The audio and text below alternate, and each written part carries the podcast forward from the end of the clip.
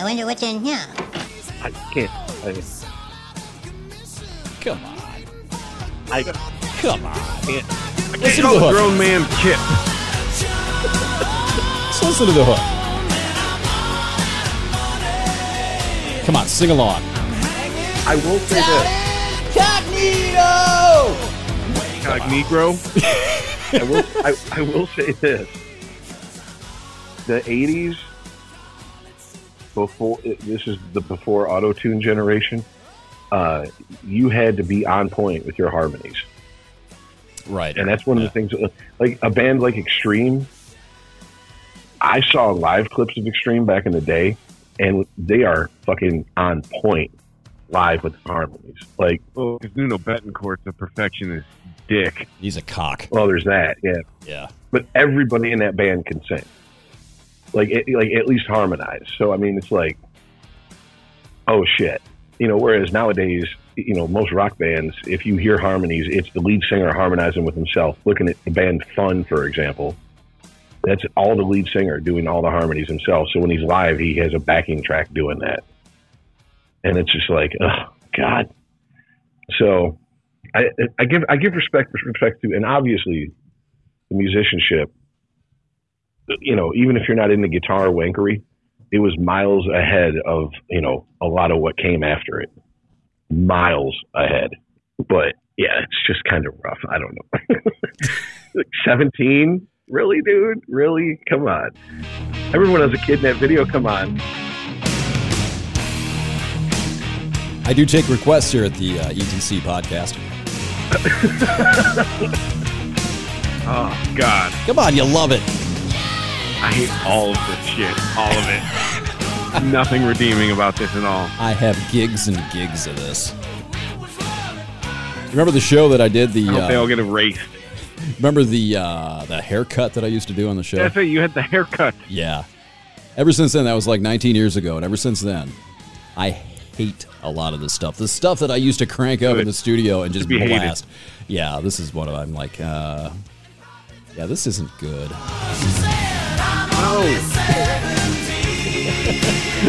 Are you guys ready, or would you like to uh, continue with this? Oh don't. We, we, we could turn off Winger anytime. EscapingTheCave.com, also on the ChristopherMedia.net network, and at ETC Pod on Twitter. My mom says it won't last. Your mom is an alcoholic. Escaping the cave, and I'm getting really sick of guys named Todd. That's Todd Todzilla, bitch. Todzilla X Pod. Out of Todzilla Files, another episode of the Escaping the Cave podcast. Over at the ChristopherMedia.net network, also escapingthecave.com, and don't bother with Twitter. Joined once again by Chris and by Rich. Hi, guys. Hi. He's a- love, I love how you say not to bother with Twitter. It makes me chuckle. Yeah, after that last episode, yeah, yeah. I think it's going to go away soon. Kind of like Kip Winger did.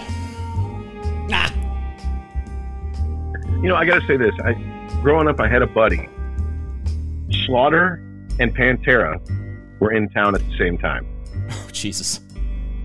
and he, and he could go to either show, and he chose Slaughter. Slaughter Wow. was huge, though, for a while, a couple Wow. of years there. This is anywhere in between like 91 and 95, just wow. Vulgar Display had just come out. It Oh was my it. God. Come on, Yeah. buddy. Come on, guy. and and we even ragged on him because we were like, I think I think Pantera was with Skid Row, so it's like you could get your Oh, hair metal whoa. fixed. Yeah, they toured with Skid Row. That's why Skid Row put out "Slave to the Grind" because Wow. they toured with Pantera, and they were like, "Yeah, we're kind of pussy. We need to get harder." it's no I'm bullshit. It's- every decision this guy has ever made from that point on. oh yeah, we ne- we never let him hear the end of it. Oh. Yeah, you chose this, buddy.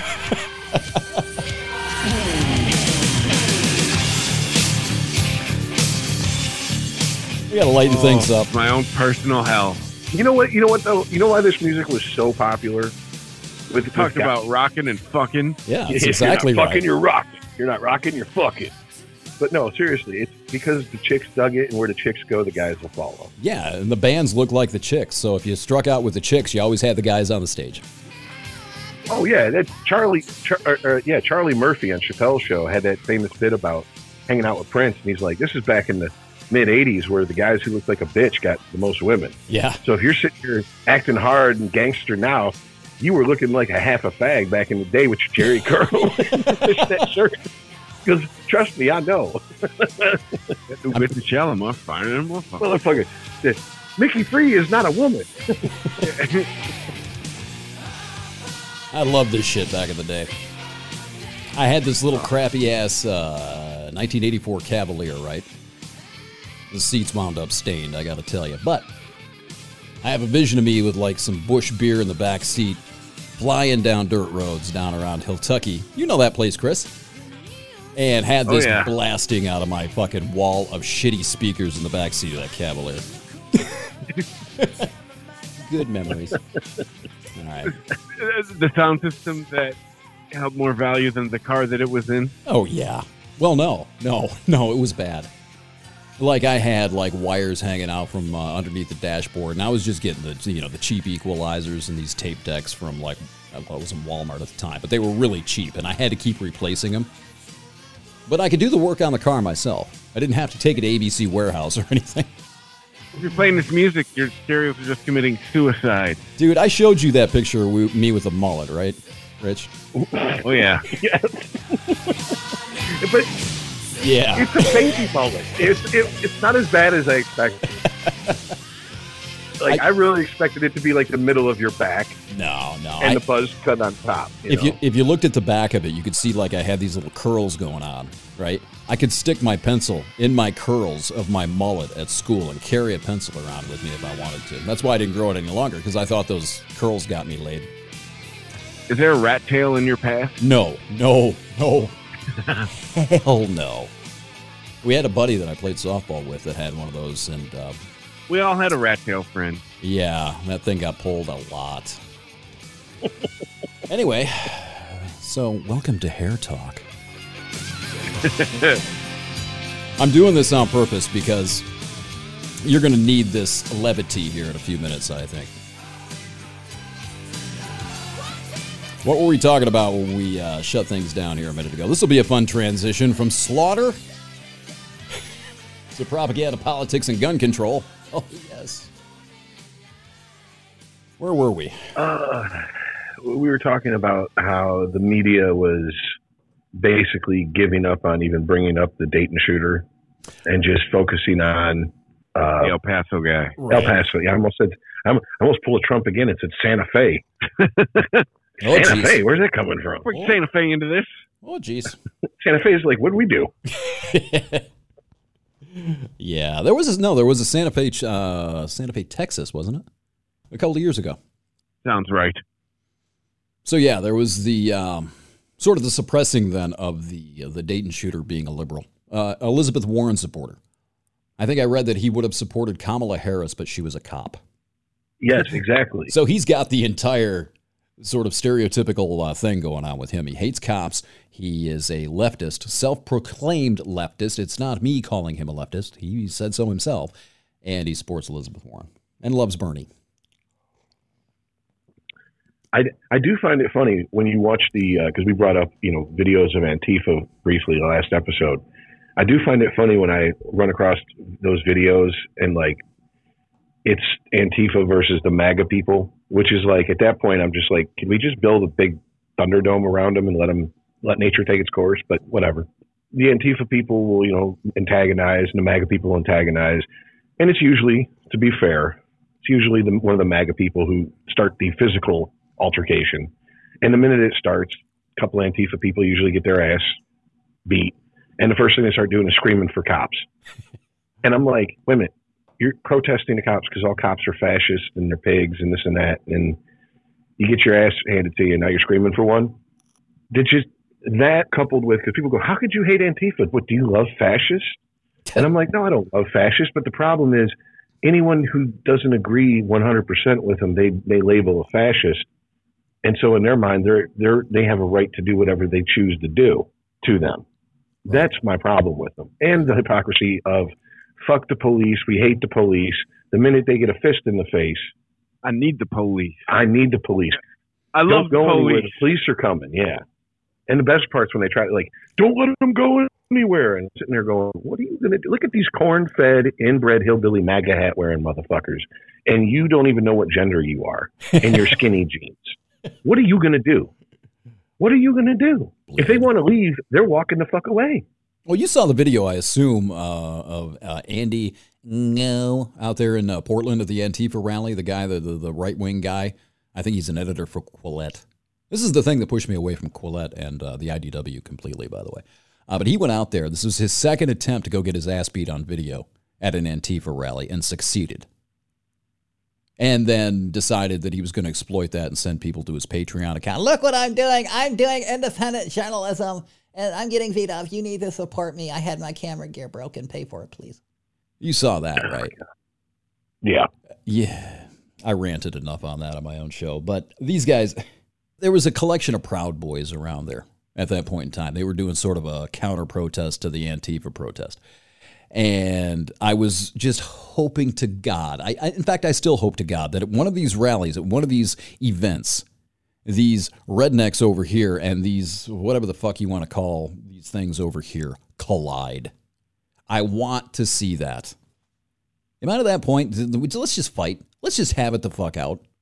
Let's just get this shit over with. Well, did we kind of have it a, a couple years ago with the with the, the the dumpster fight at Berkeley? The Battle of Berkeley. yeah, Yeah. I, I just battle. I keep thinking to myself these these Antifa nut jobs. I don't think it's going to go how they think it's going to go, the side you're rallying against has all the guns, and so there's that. and they're not pacifists No, at all. A lot of these rednecks Uh, like to fight. uh, these are generally the people in the "Don't Tread on Me" T-shirts. yeah. I know I told this uh I told it on the podcast last year. And I don't, I'm not talking out of school here. I'll just give a quick, real quick recap of it, uh, encapsulation of it. But I went down to uh, Peru a couple of years ago, last uh, two years ago, and my buddy Chris, he had that hostel up there in the Andes, right? Had a land dispute. He was holding some classes for some sustainability people from Portland State, I think it was. And all of a sudden, this group of people shows up. Middle of the night, Chris wakes up with a gun in his face. These local Peruvian people decided they were going to come up there and relieve the guests of all sorts of uh, belongings money, computers, cell phones, all this stuff. And wound up locking them in this fucking little building. One of the chicks that was there started screaming. They started kicking her in the ribs, broke one or two of her ribs, fed their dog, poisoned chicken, killed the dog, and then left. And the reason I'm, I'm talking about this and the reason I'm recounting this story is because he had, he's in a foreign country, he's a gringo on contested land and has no way to defend himself. And I came up with the analogy a few years back after this happened of lambs to the wolves. Like, oh, hi, I'm a lamb. Hi, Mr. Wolf. Arr. That is how I see this this this conflict of societies going. That if push comes to shove, if this gets out of the political realm and out of the realm of rhetoric and back and forth, you know, verbal jousting, then as soon as it comes to that, you're going to be fucking devoured. You don't know what you're fucking with. They're not going to want your hugs. They're going to want to kick you in the face. And yet you keep doing it. You keep poking the cracker bear a little bit more and a little bit more and a little bit more, making yourself so hated. Deplorable. Well, that's what I'm starting to hear more and more of on the from the from the fringe, the lunatic fringe on the left that flies under the radar for the most part is they're becoming more and more militant themselves, and they're starting to take it a lot more seriously, and they're starting to look at violence outside of throwing bottles and you know putting M80s in, in socks and throwing them at people and shit. They're like, you know, yeah, maybe on- we should arm ourselves. Beating on 60 year old men at their marches in Portland. you know yeah you know it's it's gone beyond blocking streets and you know hanging up pictures of trump getting his throat slit in portland and you know saying freedom of speech which yeah i guess yeah you have a right to hang that Mhm. you're not calling for trump to get his throat cut you're just showing a piece of art that depicts it but let's be honest if someone did the same thing with obama you would rip that down and do your best to destroy that person's entire life And to be fair, they did do that to Obama. They had him in effigy all the way through his presidency. There are multiple examples of them showing shit like that. And you lost Oh, your the shit when they did it. Yeah. And oh, the, yeah, oh yeah, oh, and yeah. the hippies lost their fucking shit when they did it. But now it's okay if we do it, or is it that you're letting the teabaggers from the Obama administration, the Obama era, establish the acceptable bounds of behavior? Which is it? it's the pie in the face routine. It stops being funny when it starts being you. I mean, seriously, because I remember very clearly when Bush was appointed by the Supreme Court in 2000 to the White House, the left going, not my president, not my president, and the right going, whether you like it or not, he is. And when when they would criticize him, they would people from the right would attack the left because how dare you attack our, our president, especially after 9/11 in Right. a time of national crisis. And then when Obama was elected, well, it was real simple. Any criticism of him coming from the right was just labeled as racism. Right. And not my president. I'm like, yes, he is, whether you like it or not. And now we're back with Trump. And it just seems like we went from Bush to Obama to Trump. The stakes keep getting raised. So Yeah. uh, it, it, I, I'm wondering what. I don't want to get too deep into it because it is a couple of weeks ago, but the, the debates that were here in Detroit, there was a lot of the candidates distancing themselves from Obama, trying to get to the top of the woke totem pole. Right. You know, I'm Yeah. more Woke woke than Island. next. Yes, It's a reality show. It's on uh, you know, for few weeks. That's great, by the way. and Be on uh, again in September. I love that. th- that is just a petri dish of a breeding ground for the last version of Trump, which you've been predicting since Trump what announced his candidacy. What's that? Because that's that you, you've been predicting the left version of Trump coming since Oh, fuck Trump yeah. announced his candidacy. Thank you for reminding me. because me. that's that is that is a breeding ground for that. Because it is. now it's it's. I mean, let's be honest. Democrats are playing the long game. Okay, when I hear stuff like open borders, free health care for people, even if they're not citizens, even if they're not here legally, et cetera, et cetera, free this, free that. First of all, nothing's free. Nothing's more expensive than free. Someone's always paying for it. Um, but when I when I started hearing that shit, I'm like, wow, you were really pandering to the generation of people of color. You're trying to solidify your base for the future. Whether people want to admit it or not, politics is it's a game, and not a game that is a like you know a fun game. It's not baseball, it's not football, not hockey. It's a game of making moves and putting into motion stuff today that won't come to fruition Yeah. 10, 15 years down the line. Yes, planning 15 moves ahead. And I'm convinced that Trump's going to get reelected. I'm, I'm pretty sure, unless they dig up some crap on Biden that, that no one has ever even sniffed yet, that he's going to get the nomination. Trump's going to destroy him. The left is going to tear itself apart, picking on Biden because he's too centrist. They're going to say he's the male version of Hillary. You're going to have 2016 all over again. People looking for their their Goldilocks. Of this porridge is too warm. This porridge is too cold. I want my perfect porridge. They want perfection. They want their their Christ figure that can has never done and will do no wrong as their candidate, and that person doesn't exist. So the left will splinter. The right will all vote for Trump, and then we'll end up with four more years. But now after those four years, I shudder to think of what we're going to be looking at coming from President the AOC. I don't know if I mentioned it in the last show. I think I, you know, I may have cut it because I the last episode we had uh, you and I, the three of us had made arrangements to do the show tonight, and I sat down to record it in this state of uh, wound up ball of anxiety the other day. Just had to vent, so I recorded a half hour of an open and then cut it because I knew you guys were coming in. But I think I put in this one, uh, the part that was cut, that I think I said back in 2014. 2013 or 2014, I think it might have been on the other podcast, that at that point in time, now this is before Trump, and the right was sort of splintered a little bit. You had these these uh, white nationalist groups who were all sort of like not kind of competing with each other, right? And then you had the Tea Party. Then you had sort of the the more establishment folks like Mitt Romney and whoever else, McCain at that time. And I said it publicly to whoever would listen that all they need is a demagogue. All they need is a leader to bring this shit together. And when they do, that's the point that they become dangerous. That's exactly the landscape we have on the left right now. It's exactly, it's the same fucking thing. What they need is they need something to slither forth from demagogue swamp that they can rally behind. the leader they can rally behind to bring it all together. And then what the fuck do you got? We got dueling demagogues. What the fuck is going to come out of that? And what's more? Which one of these? Which one of these are more dangerous? You want to you want to fuck with the dragon or the kraken? It does remind me of the poem, The Second Coming. What rough beast its hour come round at last, slouches towards Bethlehem to be born. Like I, I'm afraid of what's going to come out the left, but you know what I'm afraid of even more? What's going to come out of the right in response to what came out the left? It's- it- but it's, it's- just going to keep getting worse and worse. Yeah, exactly. And then whatever comes out of the left in response to that. Uh, hopefully, I'll be dead by then. Yeah. Yeah. Okay. I don't know. This. I don't take that good care of myself, so uh, Yeah, well, we folks who do will have to endure this. Thanks, Bucker, coward. sorry. Tip one back and open a pack of cigarettes. The fuck you want me to say? I can have unprotected sex with hookers. I don't know. And it goes Live a back. little. Uh, this this all goes back to the stuff we talked about in the last show. That that this this shit that we're feeding ourselves online. That's the fuel here, man. That is the fuel to all of this. Is this access to free reign information, inf- information of choice, perspective of choice, what I want to believe.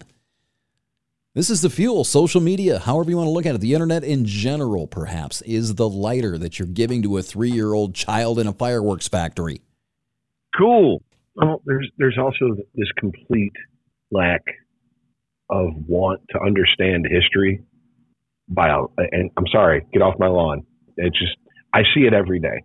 Yes, it's, it's anecdotal evidence. All right, but I don't just see it in my personal life. I see it in society. I see it in pop culture. There's a complete want to understand history, and it's just setting us up for just nothing good coming down the fucking pike. And I mean, you you talk to people and you go, you know, you understand that this shit isn't going to end well if you keep going down this road. If you keep buying into this divisive bullshit and you keep pushing the mainstream out further and further to the lunatic fringes, eventually the lunatics are going to be the people in power. And what do you think is going to happen then? Everyone has these fantasies that somehow that their side's going to win and they're going to be holding up the new flag of America built in the, the image that they have. What are you doing with the other half of the country? I've never got an answer to this. Fine, you can hoist your rainbow flag or whatever. What are you doing with the the people in the other half of the country then? Are you going to kill them? How do you deal with them? Are they just going to magically see the light? No. How are you going to deal with that? Please play devil's I- advocate, boys. Answer that question for me. I've actually heard a few of the more militant people in my life say, What's wrong with killing them? And I'm like, Are you going to do it? Well, no, not me, but somebody. Oh, well, how Caucasian are you to have someone else do your dirty work for you? How do you I mean, they're dead serious. put your put They, your they, they feel that way. put your devil's advocate hat on. You are in the resistance. Let's say you're in the resistance, Rich. And Chris, you're you're a former Trump bot. You're in the I'm just kidding. But you're you're on the side of the conservatives, the fascists. How do you each propose on the day of your glorious victory you deal with the other? We'll just do what we did after the Civil War because that worked so well. What, burn charm? There's no animosity. There's no animosity from the South towards the North still. That's absolute sarcasm. If you've ever been in the South, you know that. I, I got it. Not you. they still call it the War of Northern Aggression. I'm like, what the fuck? Help me out here. Just just try to speculate. I, I, I'm asking Give a him lot some of you. safe spaces and some puppies. The problem is if I'm in the resistance and he's firmly entrenched in the conservative resistance, whatever, we're not going to be interested in, in meeting anywhere in the middle because the middle isn't good enough. No one wants to compromise. It has to be all out, unconditional surrender on one per, on one group's part to the other. Yeah, I mean, It's just not going to happen. Period. if we're being wired like the average person nowadays, fuck them. Who cares? We won. That isn't going to be good enough. At some point, I mean, there's going to be a practical end to this. At some point, even if it ends, even even best case scenario for one side or the other, it ends in total victory. There is going to be a practical need for a solution to this. Then that's above my pay grade. I don't see it. Yeah, Well, I, I don't say that lightly either. people have to be willing to you, you have to want to compromise for one to happen. What do you do with the half of the country that doesn't want to do that? That What's has gone to therein war lies- with you. Therein lies the rub. I don't know. If one side wants to work and the other side doesn't, eh, then it doesn't matter what either side wants. You have you have you have what is it? Two opposite ends of a magnet. Or two Yeah. eh, two sides repelling each other. Right. I guess the only hope is that the exhausted majority in the middle, before it got to the point where the lunatic fringe, either side looked like victory was was imminent for them, would stand up and go, "No, we're not letting this happen." Yeah, that's right. Fuck it. We're all moving to Canada. Where's the indication that's going to happen? They got plenty of land. I didn't hear what you said, Todd. What's the where is the give me one indication? And I'm not saying this sarcastically. I'm looking for one indication that that's going to happen. Is it Biden? Is it the fact that he's leading right now? No, I, I I put no hope in any politician I've seen so far that it's going to step in and But this is going to have to role. this is going to have to be a political solution though. You can say that, but it has to be a political solution. That's what But, uh, politics when I- is. But when I say that, I'm just saying ultimately, yet to see the politician. It doesn't mean they're not out there. I just might not know who the fuck they are. They might not have spoke up and made their move yet. So we need a centrist you know. demagogue. I'm not. I'm not Well, saying that I to be a smartass. that's kind of. I, I, that's No, kind of I- it. We have proven time and time again. You Wouldn't can they say be labeled a pussy? You could say from Reagan on, but I mean, you can go back to kings and queens. I mean, we love as a species, we love our cults of personality. We love them. And I mean, yeah, of course, people on the right, if someone from the center came out and was like, look, enough of this horse shit on the, on the fringes of society. You guys are outliers. You're just very vocal. We're tired of it. And that person manages to get a, a decent amount of people to follow him or her. You know, the people on the right are going to go, he's the anti or she's the antichrist. This was predicted in the book of Revelation. Blah, blah, blah, blah, blah, blah. And the people on the left are going to go, well, you're just a fucking no spine, yellow streak, pussy ass centrist. You're- We're not going to listen to you anyways. You're right, adjacent. Yeah, oh, yeah. Well, yeah, yeah. You're just a little less conservative. You're not even liberal. There's no such thing as liberals in America. I hear that all the time. And I'm like, well, then who the fuck are you going to vote for? Who are you going to vote for? Who do you support? Anybody? Because you won't vote for anyone in, from the center, and everyone in the Democratic Party is in the center to you. I mean, I'm starting to hear rumblings that like AOC, the rest of the squad, Bernie, are too conservative, too What? much to the center. Oh yeah, Where have you heard that? oh yeah. Where are you seeing that? I, I need to know where you're loitering. These are oh no no no no. These aren't people on. I don't dip my toe that deep into the fucking cesspool online. These are people I actually talk to, and I, I I'm not going to put them on blast. No, because, that's fine. That's fine. To be honest with you, it was it was. These are conversations that we had in good faith. It's fine. You I know, I mean, I'll tell, I'll tell you off the air, and you're going to go a handful of them. You're going to go. I've heard that name. I've heard that name. I've heard that name. at least you've heard me talk about them. You're going to go. Okay, now this is making sense. I get it. Huh. But I, the scary part isn't that you're asking the question. The scary part is that I don't see any clear answer that isn't just a band aid on a fucking compound fracture. Because eventually, we love to, to it, it seems like in my lifetime, go Republican, Democrat, Republican, Democrat, Republican, Democrat, back and forth. You know, the only Republicans that were elected back to back was Daddy Bush and, and Reagan. That's it. We love to, you know, swing back and forth, swing back and forth. I mean, Obama is as far away from Bush as you could have gotten, and Trump is as far away from Obama as you could have gotten.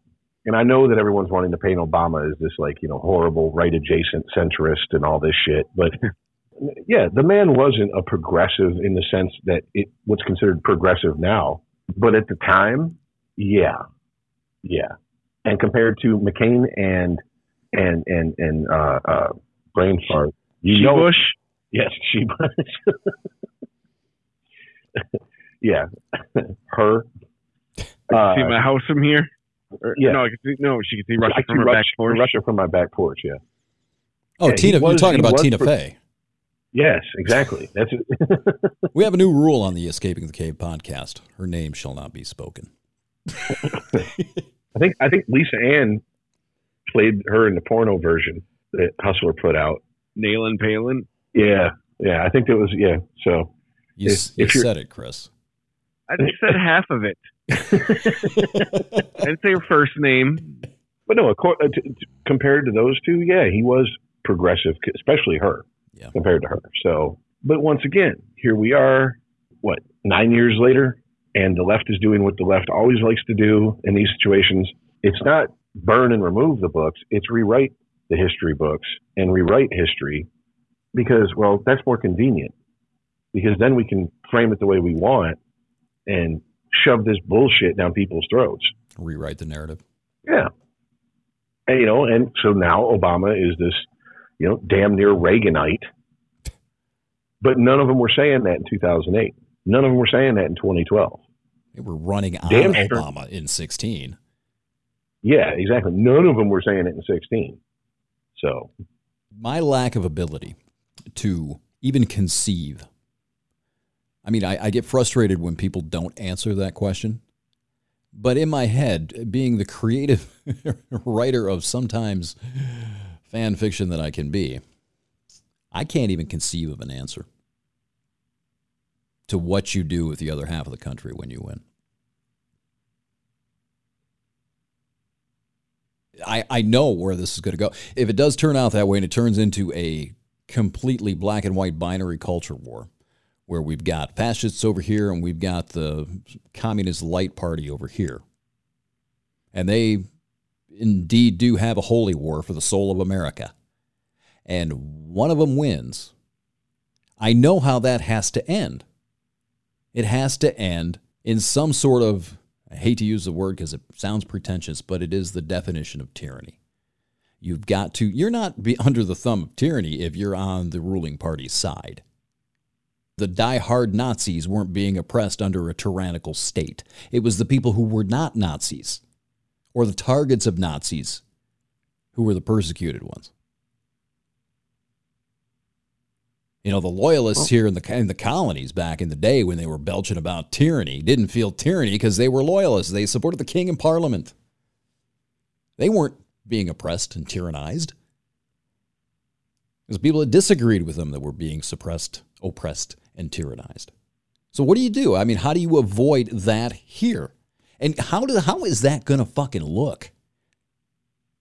half of the country, 320 million people or whatever it is, half of it e- evenly divided. You, if even if you win, how is that going to look?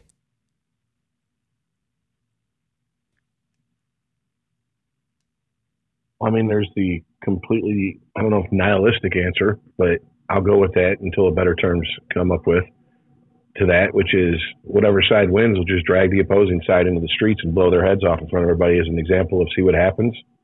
You got something to say? Praise the beautiful leader. That's what we thought. Now shut up and go about your life.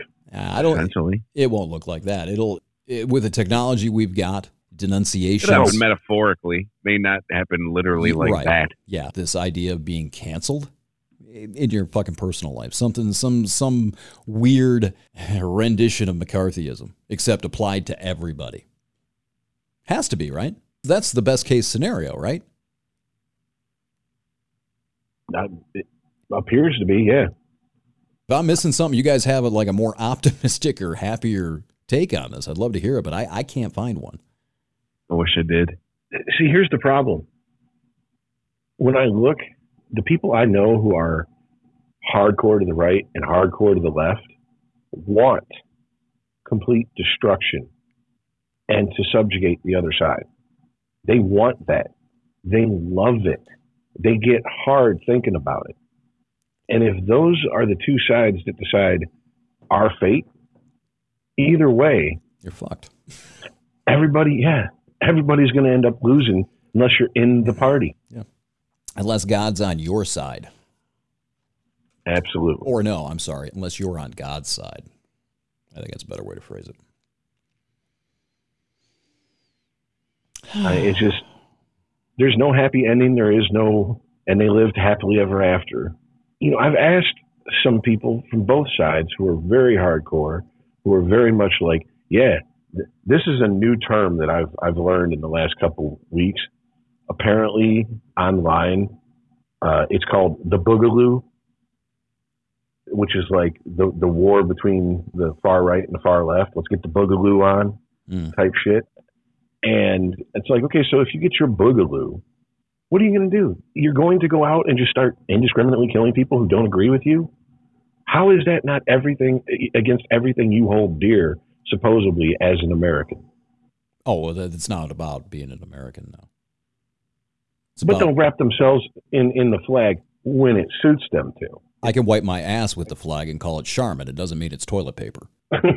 Sticking feathers up your ass doesn't make you a chicken. Exactly. Yes, I, I, I got you. Yeah, like I said, there's no happy ending I can come up with, and I, I, I feel like I'm letting you down by not fucking coming up with one. Not at all. But at the same time, it's like I asked I, that I guess I could blow smoke up everybody's ass. Oh, no, you won't do that here. Uh, no, the reason I asked that, I was hoping against hope that maybe you had another perspective, but I asked that question to illustrate that there probably isn't any other alternative to this among sensible people who are not blowing smoke, glitter, and rainbows up your butthole, who aren't giving you the party line, aren't aren't giving you some sausage party hope. Well, it it reminds me a lot of the hypothetical situations after we have any type of mass shooting in this country that come up from the people who want to outright ban all private citizens from owning any type of firearms. And they're like, let's just go house to house and collect them. And I'm like, you really think it's going to go that well? And it, this is what they say. What What are you going to do against the government? I don't know. Why don't you ask the North Vietnamese and the Afghanistans what they've done against our fucking military? That's Tim McVeigh. They've managed to, yeah, they've managed to hold them. Afghanistan's going on 19 years. Vietnam, yeah, we hey, we ran with our tail between our legs. What are you going to do against the Okay, It's not the government. It's not some abstract concept. It's not like a big dragon comes down with a G Letterman's jacket on that's going to be going to take these guns. It's going to be people. It's going to be either you or your son or maybe your trans daughter or somebody else's kid that's going to have to go to my buddy's house down there in Hiltucky and try to take his arsenal away from him that's encoded in the U.S. Constitution. I've said I- this before. That's going to make that's going to we're going to have hundreds, if not thousands, of examples of Fallujah all over the country as soon as that starts to happen. they're not going to give them up. Oh. Oh yeah. Once, especially once you get out of the densely populated areas into the areas of the country where they know them, you know, they're surrounded in rural areas by woods and shit, and they know them woods like the back of their hands, and you're walking in blind. Make no mistake, they're organized down there too. A lot of these, a lot of these people down there are, are have organized. Oh yeah, and believe me, I have family down there. I've I tell you guys, I don't have much to do with that family, but I'm like, oh, you fuckers, oh boy. Let me t- you don't show up unannounced, put that way. I don't know if I told you guys this. I- It seems like I no, I haven't because we've only done a couple of these. But I we had a, a big fourteen room farmhouse out there, and it's gone now. It's been scraped. It fell apart. Blah blah blah. But while it was still standing and still abandoned, there was also this uh, 19th century barn on the property, right? Uh, hidden behind a whole shitload of weed, like really high weeds, overgrowth of like 15 years. Barely could see it from the road. And somebody had approached my mother about stashing their weaponry there. They wanted to hide their weaponry, their militia's weaponry there. They were militia people who were worried and concerned. This isn't an abstract idea. This is somebody who came to my mother specifically to ask her about doing that. You got to be drunk on something to think that that's just an isolated incident. That That's just, oh, it's just a one off, just some rednecks down there. They're not real. You're fucking crazy. If you think that they're not smart enough to keep their fucking mouths shut while they're doing this, just because you don't know about them, just because they're not talking to you, particularly Moonbeam, doesn't mean it's not ha These people aren't stupid. And what do you think? Absolutely. How is that going to go? Do you, Well, not only that, but I've I've known people who have pulled out of, you know, weapon safes fully automatic weapons. fully automatic. Fully. You hold the trigger and it shoots until you release the trigger or the mag's empty. Those are illegal, though. Can't have. Yeah, those. as of 1986, and these people were in single digits in 86 who now own these. So I know they didn't get them through legal means. Okay, and that's that's about the time I'm like, oh boy, and I'm like, all right, well, it's good being, it's good, it's good to have been your friend. Yeah. I will see you later. yeah. because you're playing, you're playing for keeps. Don't send me a postcard. Don't write me a letter. Take my email out of your computer. We're good. Take care. Yeah, yeah, yeah. I'm, I'm, I'm good on that. man. I don't want to get any visits or calls from FBI agents in the future. Right. Yeah, exactly. And that's like I said, that's not a remote fucking experience, and that's not something that happened once or twice. That's something I've seen multiple times. Because if they think you're on their side, oh boy, do they! That's that's one thing I will say. I I, I kind of scratch my head at the, the ammo sexuals. I'm like, you just met me. You, you- just because uh, you asked me, do I support the Second Amendment? I say yes. Why are you whipping out your entire arsenal of illegal weapons to show me? I could have been lying. you know what I'm saying? Right, yeah. like, like, Yeah. like, are you serious? I could be an FBI agent. Well, I bet FBI honest. agents support the Second Amendment. Could be that they're Let's trying to here. suss out informers too. Let's, let's be honest here. It, it's kind of like the scene in Blow when Derek Foreal goes, "Are you guys cops?" And he points to Big Tuna and he goes, "Does he look like a cop to you?" it's kind of. do I look like an FBI agent to anybody? No. Fair, fair, fair point. Yeah. Hey, hey, by the way, I, I had to look this up because the whole Boogaloo thing. Mm. You know where it came from? Breaking two. Yeah, there is a term going around online, Civil War Part Two, Electric Boogaloo, and that's where it fucking came from. Civil War Part Two, Electric Boogaloo. I've heard of that. What is that? It's Breaking Two, Electric Boogaloo, but that's the term that people are throwing around online for the Wait. brewing culture war. What the fuck's Civil Breaking War Two? Part Elec- Two. Is that like a music thing that you hit people It's a movie. I don't. It's a movie from the '80s about breakdancing. Well, that's why I spawned a haven't seen. What the fuck are you referencing that for on this shit? Jesus Christ! Fucking Because that's what that's what they're calling it online. I guess. I mean, obviously now if it's where did, when you that one's for you fuckers. Jesus Christ! when you when you look that up, Chris, where did you find it, the the definition? uh, Urban Dictionary. Okay, if it's then on- I've also found I've also found several other things. Other some Reddit threads. There's a Reddit thread titled "The Civil War II Electric Boogaloo." So in other words, if they're using it as a code word, it's a shitty code word at this point. Yeah, Gotcha. Okay. Oh, that's about. In the age of the internet, you can't hide anything once you put it on there. It's forever, folks. But I mean, but do you see what I'm saying? Like that's. I'm sure there's people that use it ironically and say it as a joke, but there's people that are dead serious about that shit. They are like waiting for it to pop off, and I'm just going. I. Hmm. And don't get me wrong. Look, one of the conversations we've had from time to time is, you know, I get this a lot uh, on the other podcast, and I get this from some certain friends. You know, why do you always pick on the left, but you seem to leave the right alone? It's like, first of all, I don't leave the right alone. I just don't expect anything from the right. The right is the right. They use progressive as a pejorative term. Progressive shouldn't be a pejorative term, but it also shouldn't be attached to batshit crazy ideas that deny facts, reality, and science. That's my problem. I grew up, we all grew up when the right was the ones ban this. You can't say this. You can't watch this movie. You can't listen to this music. Now the left is doing it, and they think that they're just as righteous as, as the right was. And maybe it's because we're the generation that remembers the right doing it, and we actually, I don't know, pick up a history book every once in a while. We're like, no, fuck that. Just because it's coming from the left doesn't make it right. yeah still wrong. just just because the side changed who's saying it, it's still wrong. And Rich, trust me, I get it. I, I get it too with my wife. And I have the same mentality. Like the right's the right, man. They already they've already proven they're crazy. You know, as soon as they bring out the Bible, I'm done. I'm out. Well, on top of that, I mean, this isn't anything new. This was the seeds of this were planted in the late 80s. The PMRC was Tipper Gore. That's Al Gore's wife. All right. I mean, Mr. Mr. You know, the world's going to end by 2011 himself. Mhm. There's no way you could call him a conservative. But yet, when, those seeds were planted, you had musicians, filmmakers, artists of all fucking ilks coming out and going, we really got to be militant about this and, and be on guard for this. To the point where Public Enemy had a song said, "Watch the hand when it's coming from the left," because they were warning people, this shit isn't isn't exclusive to one side or the other.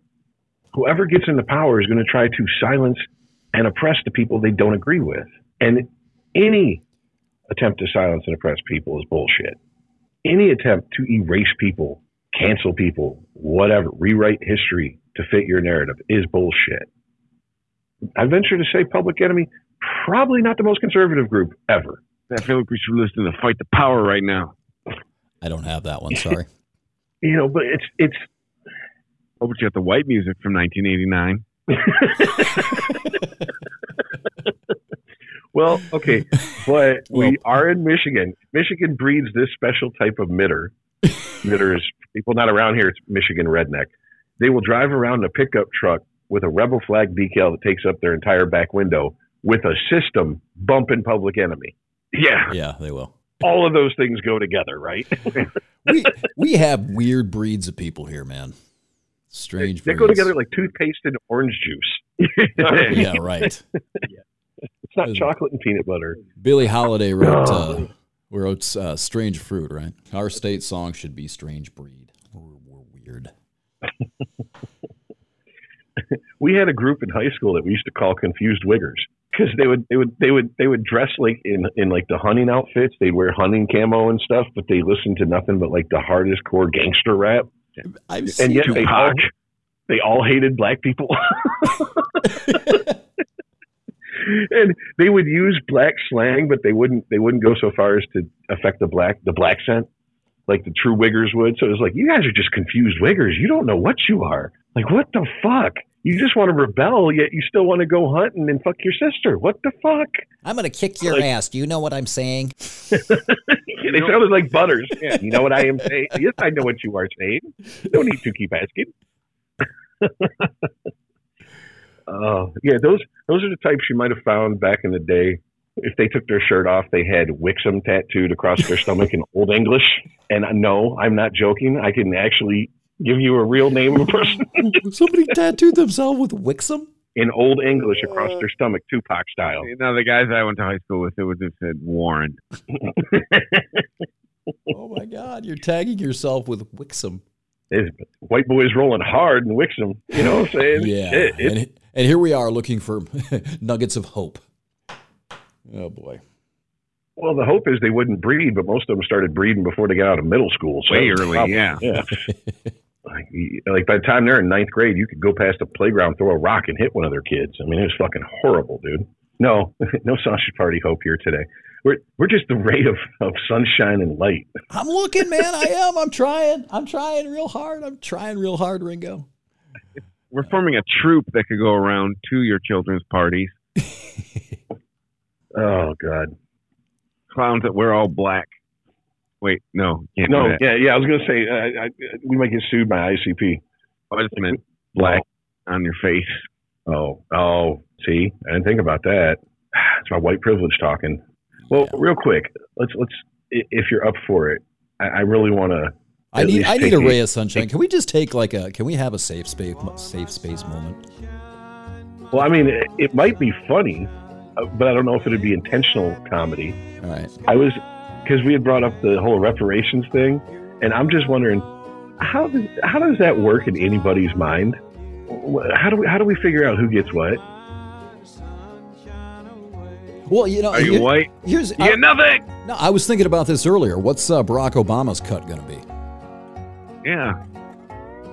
He just even? He's nothing? No, no, he's got to get his. He's entitled. You too can get a cash award.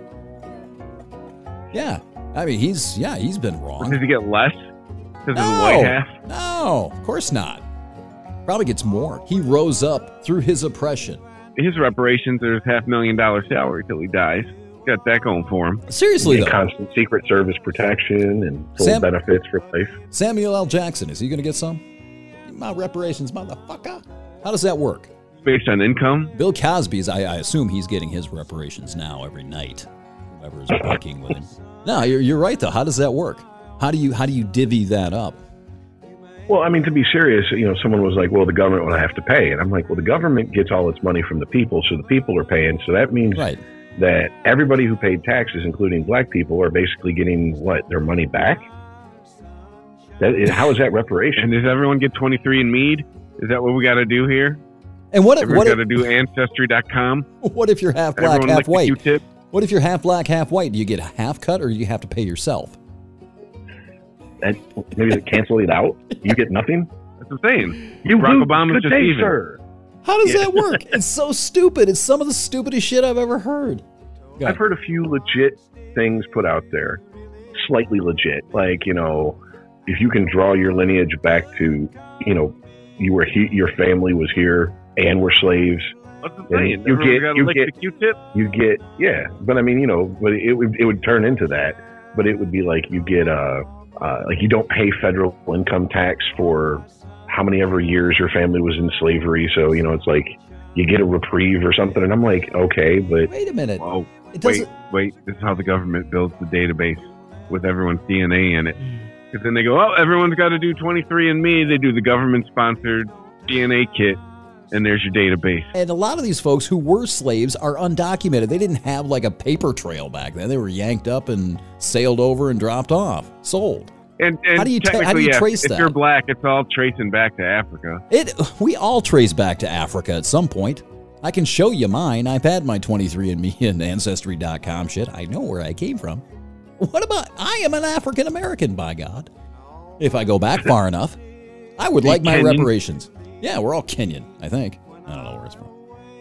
if we're going to go after the people who actually profited from slavery, then at some point we have to go back to the different tribes in Africa Are you who fucking would kidding? conquer Of other course. tribes You've got and sell people you have to, to the col- slave trade. you have to collect pe- you have to collect from the Arabs because the Arab slave trade was I think if I'm remembering Hey, my get me out of history no yeah you're you're more responsible than I am you actually rounded them up Chris way to go hey, whoa, whoa. ah aha Back this train up.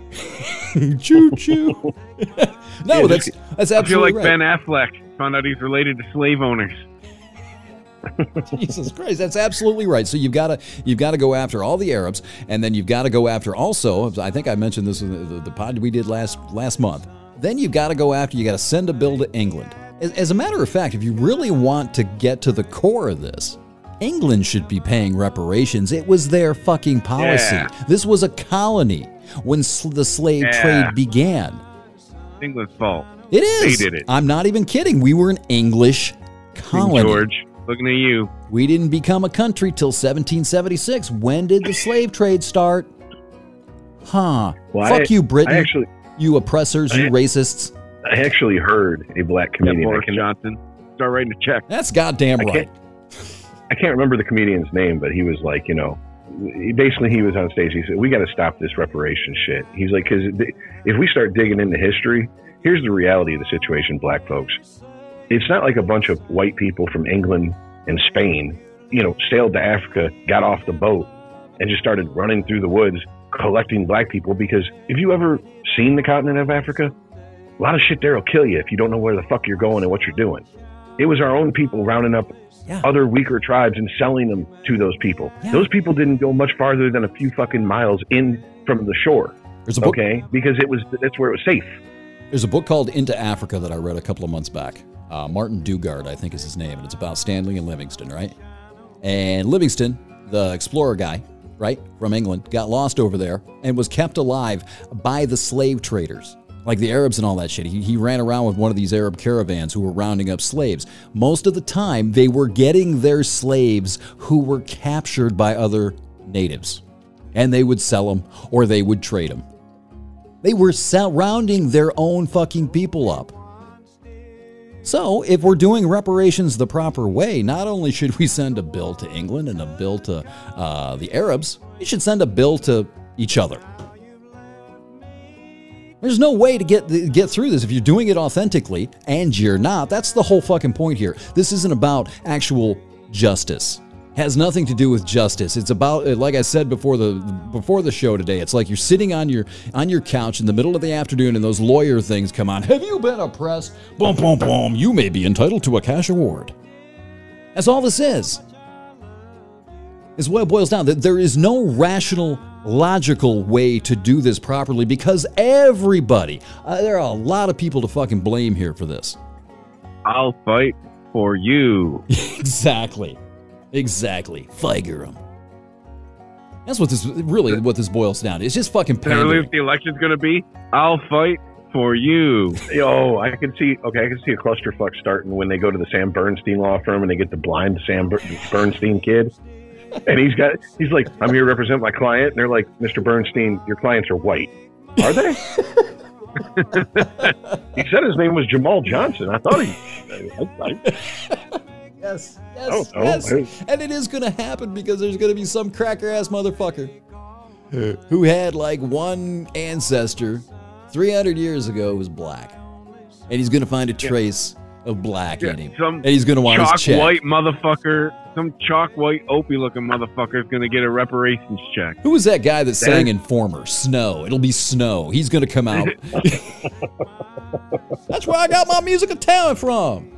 you know, th- that is a reality. I remember when I lived in upstate New York, there was a story about uh, when they approved gambling in Indian casinos, how all these white businessmen had a racial awakening and found out they're like 118th something Yeah. and came in and just fucking like steamrolled the people that, that, that those laws were passed to benefit, exploited the situation. And I'm just like, wow. Like we put our mind to it, we could be some evil fucks. Oh, yeah. it is like seriously because I saw I remember one news story and they were trying to interview this guy. It was one of those like uh gotcha journalism guys in New York and he was like, you know, Mr. So and so, Mr. So and so and you know, he just keeps walking and I'm looking at him and I'm like, if that dude has more than a cunt hair of Native American in him, then I'm the I'm, I'm the fucking queen of England. All right. I mean like this was the whitest of white dude. Blonde hair, blue eyed, but he had a racial awakening, huh? Okay. All right. Racial Yeah. awakening. He sweats milk. I'm going to repeat the example I think I used with you guys last year too. So if if these folks are going to get reparations for shit that happened to them a couple of hundred years ago, what about the reparations for the guys who died fighting for their freedom? Where's their cash award? Boom, boom, boom. I think that they were ripped off as That well. doesn't matter. That's injustice. They lost their lives. Their ancestors, their ancestors, or descendants, I'm sorry, their descendants suffered an injustice at the hands of the Civil War. They too should be rewarded, I think. Aye, that seems fair to me. You heard it here first, folks. Everyone gets a check. Everybody gets a check. Check for everybody. Check. You get a check. You get a check. You get a check. It's like the Elizabeth Warren thing. You know, when she went out and message tested her fucking Native American heritage until she made the mistake of getting the DNA test done. That's a perfect example of how this is going to fucking go. Everybody's going to feel like they're entitled to something. They're going to go looking for it. Remember what I said in the other podcast about can I believe this? Well, if there's a check involved, you sure as fuck can believe that you've got some slave heritage in you. And you're going to go looking for it and you're going to find it. It's going to be a cluster. Fuck.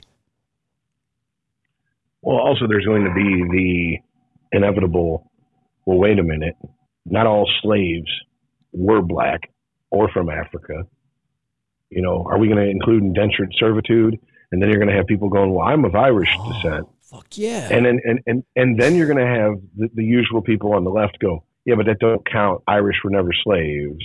Wait. Then we're going to start parsing language. I, well, you know, I got two examples that say what what we're talking about will come to fruition: medical marijuana cards and service dogs.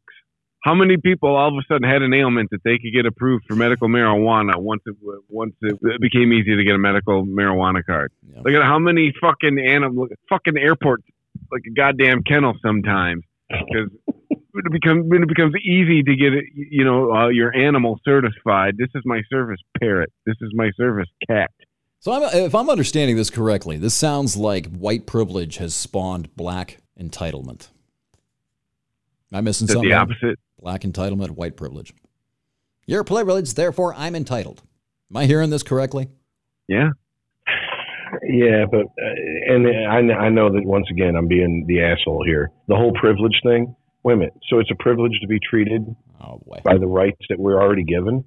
So if you're being denied your rights, it doesn't make me privileged. That makes you oppressed. This is Instead of trying to drag me down and make sure that my rights are as violated as yours, why don't we work to raising you up and make sure your rights are as respected as mine? Cory Booker was on TV.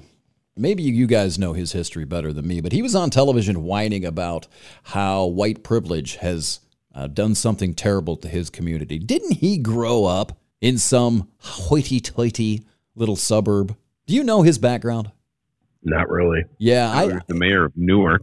yeah. That place is a shithole. If one of you two want to look that up real quick, I would love. I'd like to know what his specific community was when he was growing up and how he was hamstrung by white privilege. I was gonna say Watts. Huh? I was making the joke. Oh, I was okay. gonna say Watts. Yeah, I, somehow I don't think so. He was born in Washington, D.C., raised in Harrington Park, New Jersey. I don't know anything about Harrington Park, New Jersey.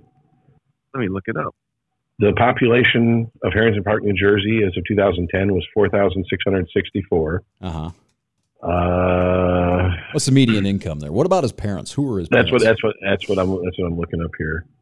That's Bergen County, New Jersey. Bergen County. That's a rich county. Yeah, I want to know about Cory's community. This part, yeah, no, this is the North Fancy part. Yeah. And my wife always talks about that they sell drugs to the kids that live there. Yeah, but see, guys, this is our problem. We're looking at it through our white privilege glasses so hard Uh-huh. that we can't see the real issue here. And the real issue is that every day he wakes up black in a country that's not. And so that's where our white privilege comes in. He makes Here, more money than me. Let let me. Hmm. He was so oppressed as a young man of color that he managed to get into Oxford. He went to Oxford. That's in the UK. That's sort of this. That's like Chris Hitchens' school, I think. Right? Didn't he go to Oxford? Believe so. You mean like- like Oxford Community College? No. but well played.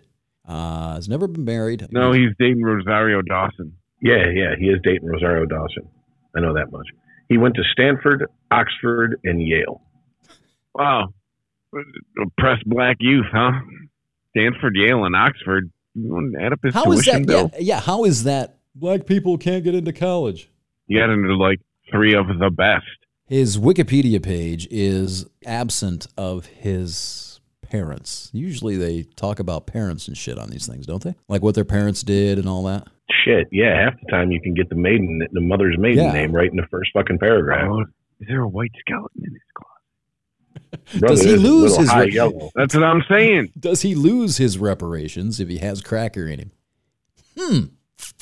Yeah, it doesn't say early life and education. Oh, here we go. Carolyn Ro- Booker among the first black executives at IBM. That's what I heard earlier. His parents were among the first black executives at IBM. And he went to Oxford, he went to Yale, he went to Stanford, and this fucker's complaining about how his community, fuck you.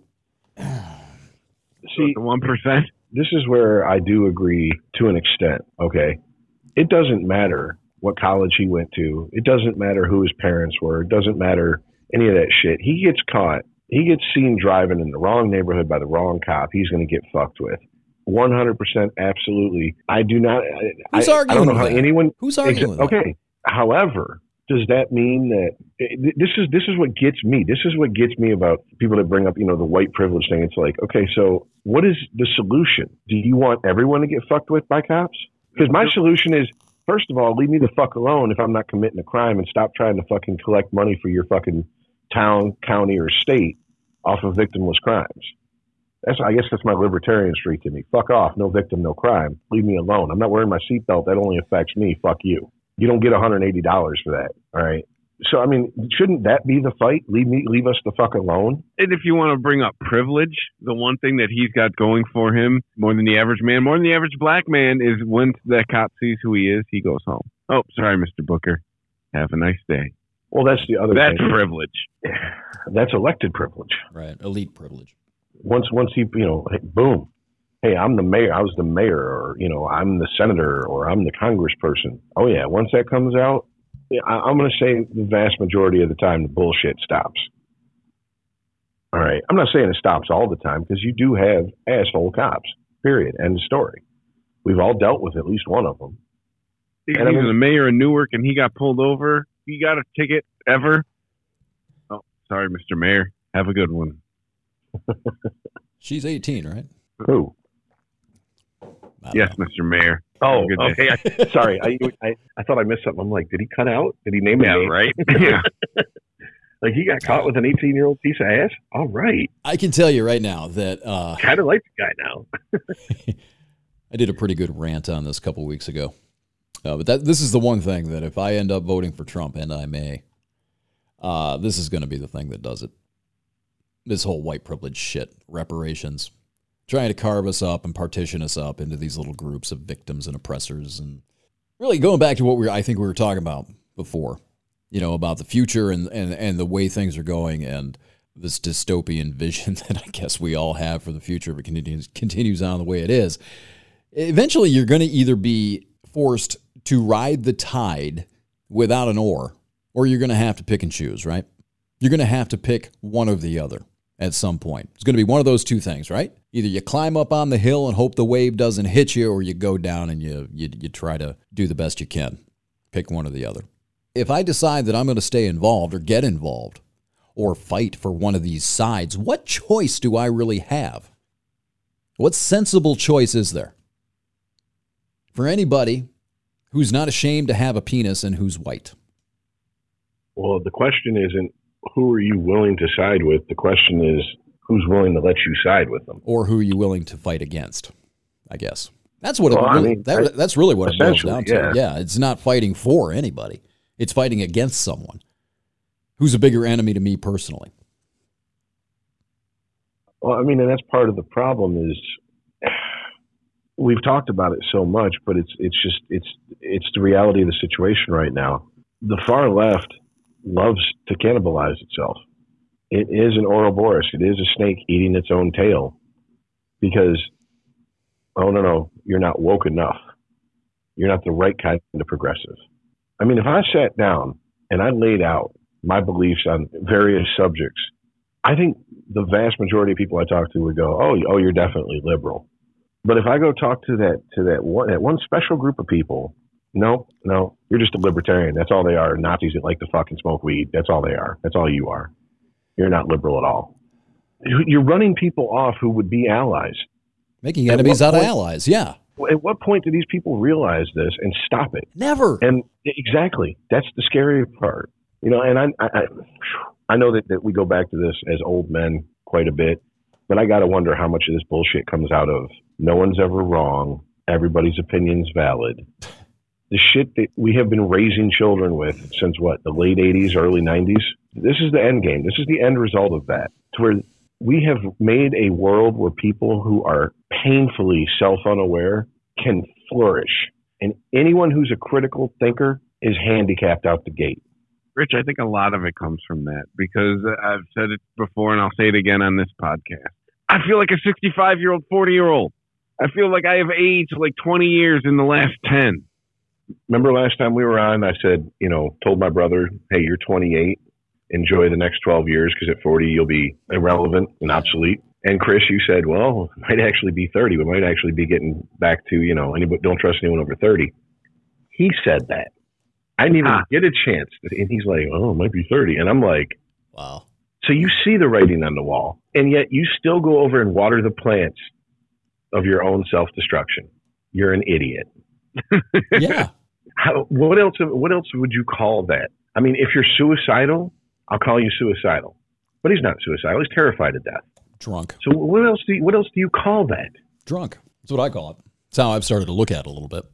You're drunk on your religion, fanaticism, just an acute It is- sense of self righteousness and not even thinking about how it's going to affect you or how it's going to come back to bite. I, I've talked about this before too. It's not just him. It's not just age. These uh, woke flakes who are jumping all aboard this sort of racial division train. What kind of mental gymnastics do they have to be doing to think that in 10 years, if they get what they want, if they win the victory they seek, that they're going to be loved and adored by the minorities that hate them? They're playing you for useful idiots. Uh, it reminds me of Doug Stanhope bit about. It's a little different, but he he said, you know, at least black people knew they were slaves. You Yeah. happily put the chains on to go to work to buy shit you don't need to impress people who will never give a fuck about you. You welcome your slavehood. You you aspire to be uh, in the house instead of the field, and that's that's exact ceiling of your aspirations. It's a slavery of your own self righteousness. You know, everything that they say about white privilege, there are a lot of legitimate arguments in there. There are a lot of, Absolutely. in a lot of ways that blacks are, are disadvantaged from whites. I understand that. I, I completely understand where they're coming from up until a certain point. when it crosses the line of, like you always say, and it's, it's very well put, that if you want to drag me down to that level instead of raising these folks up, then we've got a problem. And up until that point, I'm with you. You start moving past that, then no, you can go fuck yourself. Yeah, I get that. I do understand that. But when it moves beyond that point, I'm done. I'm not going to make a slave out of myself to make up for the slavery of somebody else, or I'm not going to oppress myself to make up for your oppression. It just isn't going to fucking happen. And what I don't understand is I think I think I have a bigger problem with these male feminists that want to do the same goddamn thing and just grovel and grovel before this feminist wave, this feminine horde, feminine horde or feminist horde. I can't stand that shit. Do you? You know how I feel. Yeah. This is a subject that I, it's not that I'm afraid to speak on. I am uh, leery of being put on some sort of watch list if I speak on Yeah, a little too much. Because no, seriously, I, I I can't stand that shit. I have a friend who has a family member who's going through a divorce. Long story short, she started expressing some concern about a custody trial coming up, and all these divorced single mothers came out of the woodwork and started commenting and said, "Girl, you have nothing to worry about. Michigan's a mother state. Unless you are, he literally has pictures of you smoking crack. You're going to get custody, and you're probably going to get sole custody and maximum child support. That's not even a question." And I'm like, "That's privilege. That's privilege." Yeah. Boy, could I tell this person some stories. Yeah, that'd be getting off track. And he backs away quickly. No, my, my- no, just no, my my sister's currently getting railroaded by the family court system in Michigan. For everyone who says Michigan's a mother state, I, I got a few stories for you. That, not so much, but anyway, Well, I mean, look, I I don't know about now because I haven't been in family court since 1993, but it is burned in my brain. And what the situation was, my mother, after years of fighting my father, finally agreed to give sole custody of me to my father. And he was in Florida. He was a truck driver, so he was on the road. So he had to hire a lawyer to show up on his behalf. And I went in with the social worker from the state that was assigned to me. And my mother came in, no lawyer, no nothing. And this pay lawyer that my dad had to pay for sat down and they started the proceedings. And the judge clarified, so we're you're uncontested giving sole custody to the father. Uh, is that is that correct, ma'am? And she said, "Yep." And I'm not paying a dime of child support. And the judge went, "Okay."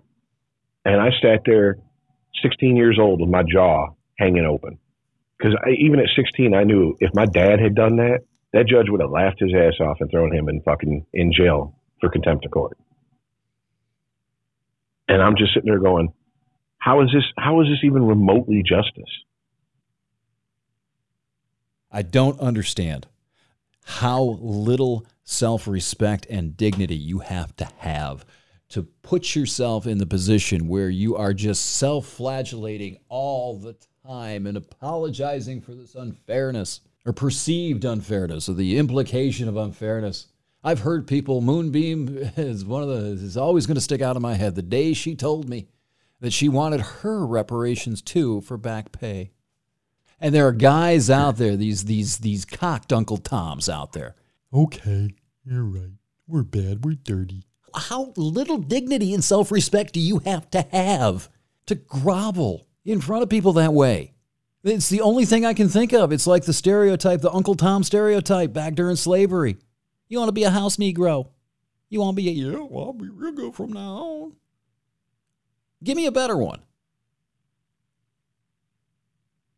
And how is this going to work? How is this going to work later on when you have your matriarchal society of, of justice? Where do you think you're going to be? I, I don't have kids. I would be really concerned if I had a kid, and this applies to the, the, the white privilege shit too. But if I had a son, how would I, why would I want to inject him into that world? I don't understand this. I cannot fucking comprehend how people think this way. no, just do what we do now. Tell him he's always got a target on his back. Don't breed. I, I, that's the only thing Uh, I, I can think of. I'm not kidding. I, I just, Well, we now have two and a half generations, possibly three, predominantly raised by single mothers, and we're shocked. I was raised by a single mother. Every exception has a rule. I mean, every rule has an exception. I'm not saying all of them, Because believe me, here's the irony: my grandmother and my great grandmother were tip of the spear for their generation doing shit for their wave of feminism. Yet I'm gonna tell you what, they were the first ones to be like, "Oh, this shit is ridiculous nowadays." I didn't go through the shit I went through so women could walk around and be as big a fucking assholes as the worst men I ever dealt with in my life. My grandmother actually said it. She said, These women seem to think that being a feminist and a strong woman means taking on the worst traits of the worst example of a man you can find. Really good And she goes, You're not a feminist, you're just a horrible person. It's a good way to put it. Yeah, you're a bully. Believe me, I've seen a lot of single mothers who, you go, girl, you take your husband for all he can. You don't let him see his kid. You don't, mm-mm. my husband, my ex husband don't see his kid. Blah, blah, blah, blah. I'll throw his ass in jail if he don't pay me now child support. Blah, blah, blah, blah, blah. But the minute their son has a kid and they, their son starts getting treated like that, oh boy, does the, does the song change. But it's too late. It's too late now. See, the, the horses haven't, haven't just run off. They're on the other side of the country. Okay. We're never putting that fucking toothpaste back in that tube. Really, the only way to get rid of it is to remove the government from your relationships, which, if there was no payout in divorce, I guarantee you a lot less women would be in a hurry to get married. I guarantee it. Because I'm going to tell you what, I know a lot of women who are a lot more successful than the men they're with, and they won't get married. Now, why is that? It just occurred to me that I I, uh, I said that I was raised by a, single mother and I didn't turn out like that. It just dawned on me that I was raised in a house of three women who hated men, or just well, I don't know if they hated them, but were out to exploit them for as much as they could. Right? Wasn't a lot of re- just in general, just general respect toward men with any of them. And I think I, instead of being whipped, bitch whipped, if you will, and you just did because you're listening to my podcast. Instead of being bitch whipped, I think I realized what that was. And like, no, uh uh I guess I was lucky. I don't know. Well, see, that's that's that's really close to how my family was. In the span of three years, I lost my uncle, my grandfather, and my grandfather by marriage, and I was left with my great grandmother, my grandmother, my mother. And yeah, there's a lot of there was a lot of animosity towards men, and it really didn't start to become a problem until I started acting not like a toddler, but like a boy will. You know, want to play sports, want to roughhouse, want to do this, want to do that. Right. Then that became a problem. And, you know, I, it was a problem, like I said, until I ran into my situation with the family courts. And oh boy, those tunes changed real quick. I speak from experience on that one. Yeah. And I could, tell, but I, I would I'll tell you this: nothing was done. There was just a lot of bitching and complaining and gnashing of teeth on their part, but they didn't lift a finger to do anything. I think this explains something that we've seen, you and I at least have seen, and I, I, I won't speak for you, Chris, but I think you can you can get this, is that we've seen the horseshit that the patriarchal society, the matriarchal society, sorry, I almost misspoke there, that the matriarchy being some utopia, we understand why that's horseshit. As we we have seen, I think, the evidence firsthand, at least in our lives, that people are people, whether they have a vagina, whether they have a penis, they're black, they're white, or whatever. There are people are at their core when they're in a group and they're self identified in a group as a group and there's a power struggle, they are assholes. They don't like anything different from them, whether you're black, whether you're white, man, woman, whatever. There's an element there when you're you're grouped off and you put a fence around that fucking herd and you're encouraged to fight each other or fight over a piece of meat, perhaps. That yeah, you don't like the outgroup if there's some element of competition there or if it's a power struggle. Oh, absolutely. And I don't know about your family, but my family, and this is pretty common from what I've seen from families down south, especially if divorce came into play, like with my grandparents' generation. Once the you know grandparents got divorced, the family rallied around the mom, and the mom became the head of the family, or the grandmother became the head of the family. And usually the father was ostracized. Mm-hmm. You know, the kids would go see him, but you know they go they go spend Christmas with him on the 27th. But you know, Christmas Eve and Christmas Day was for mom. Right. You know, Mother's Day you had to be at, mo- at mom's house, but Father's Day you just maybe call them. You know that type shit. And I saw with my own eyes the same shit that was attributed to, oh, how horrible this family was when your grandfather was the patriarch of the family. It was going on when the women were in charge. But because it was coming from them, it was okay. It was all right. And it's like, no, you're still treating other family members like shit. You're still playing bullshit games. Okay. You're still the same narcissistic, self centered piece of garbage that you claim my grandfather was. Nothing's changed except for you sit down to piss. That's it. When you see it and you don't want to be a part of it, I can tell you from experience, you become the black sheep. That's why I have family members who live in Michigan who don't talk to me because I won't play that game. Well, I've experienced I that in my life too. to. Yeah, I've experienced that, that in mine too. And it's not that I that I hate them or don't love them. It's just I'm Not going to play the game. yeah, I just can't bring myself to do it. And it's like I- there's you know we have a saying in my family on my dad's side. The only time you see all the family is when someone important dies. So when my dad died, all the family got together. When my cousin got married, all the family got together. Or excuse me, someone important dies or someone important gets married. Okay. To put this in perspective, when I got married, my mother, my grandmother, my uncle, my brother were the only blood at my wedding. That's it. My stepmother was there. So I guess if you want to extend to, you know, someone who raised me since I, or helped raise me since I was five, that's it. That's, that's all that was at my wedding. I had a cousin who got married who came from one of the more important people in my family, and she got married in Hawaii, and everybody was flown out. But I, you know, I wasn't important, so I wasn't invited. I didn't even know she'd gotten married. You see this shit, and you go, "This is." People can go, "Oh, that's all family politics." Yeah, it's all family politics, but it's also who's in charge. The women in the family are in charge. They make the final decisions, and they rule with the same iron fist and tyrannical It's just as bad. Outlook. It's just as Yes. bad. Yeah.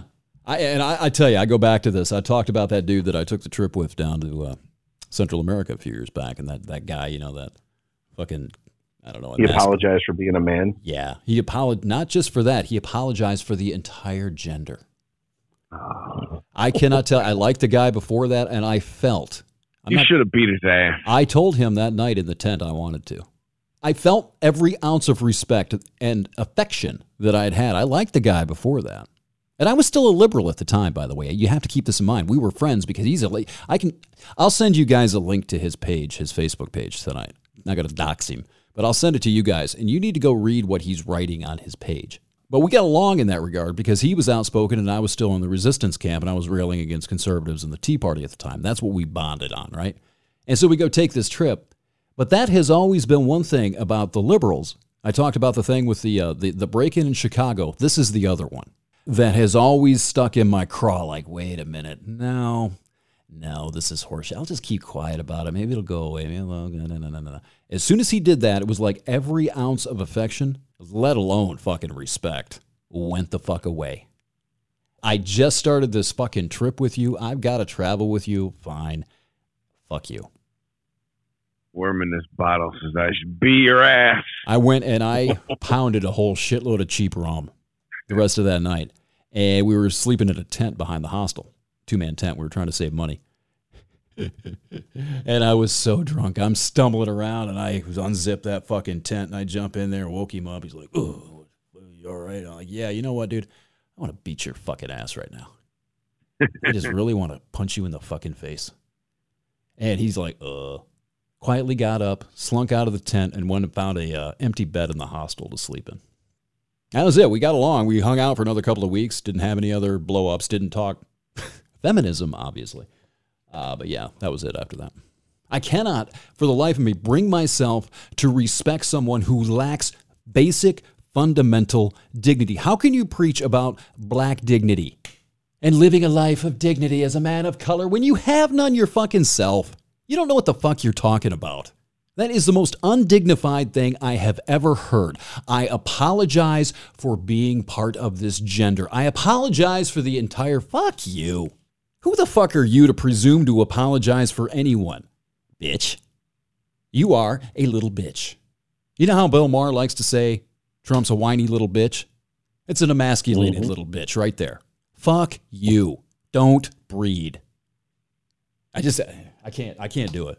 And that's going to be the thing. I'm telling you, uh, is going to be the thing when it comes time to vote next year. I'm going to vote my own fucking interest. If I have to choose between the Kraken and the Dragon, I'm going to vote the one that has my interest in mind. And I'm telling you this right now, bitches. I'm not alone. I think that's how we got Trump in the first place. That's how we're going to get him again. I promise you, that's all. We're getting late, guys. Nah. Good show. Enjoyed that. Let's do it again sometime, boys. Well, now that we've alienated your 98.9% female fan base, Oh, wait a minute. Hold on. 98.9. You should see my numbers. I don't think I really have that many female listeners. What? Can you believe that with this voice? With this voice, this soothing voice. How is it I don't have a huge listener base that are females? I know what I need to do. there we go. It's the Escaping the Cave podcast brought to you by Massengill. Tampax. And Menaway. Tired of being hounded by men on your way to the grocery store? Try Menaway. Men will drop dead at your feet. Is that better? Have I repaired our relationship, ladies? Now, you know what? well, we Huh? we also have to you also have to degender a gender specific thing. So, Midol, it's for sympathy cramps for male feminists when your girl's on her period. Midol, It's for stomach pain too. Yes. We should do a writing session. We should we should write some of these spots for my new sponsors. I like it. I was going to say something profound. What oh, was it? my bad.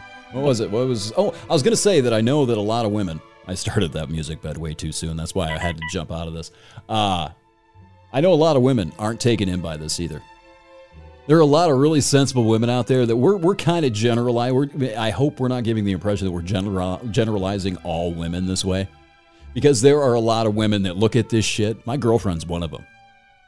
And she's like, these fucking bitches are crazy. So maybe there is an element of hope. Listen to the music, soothing.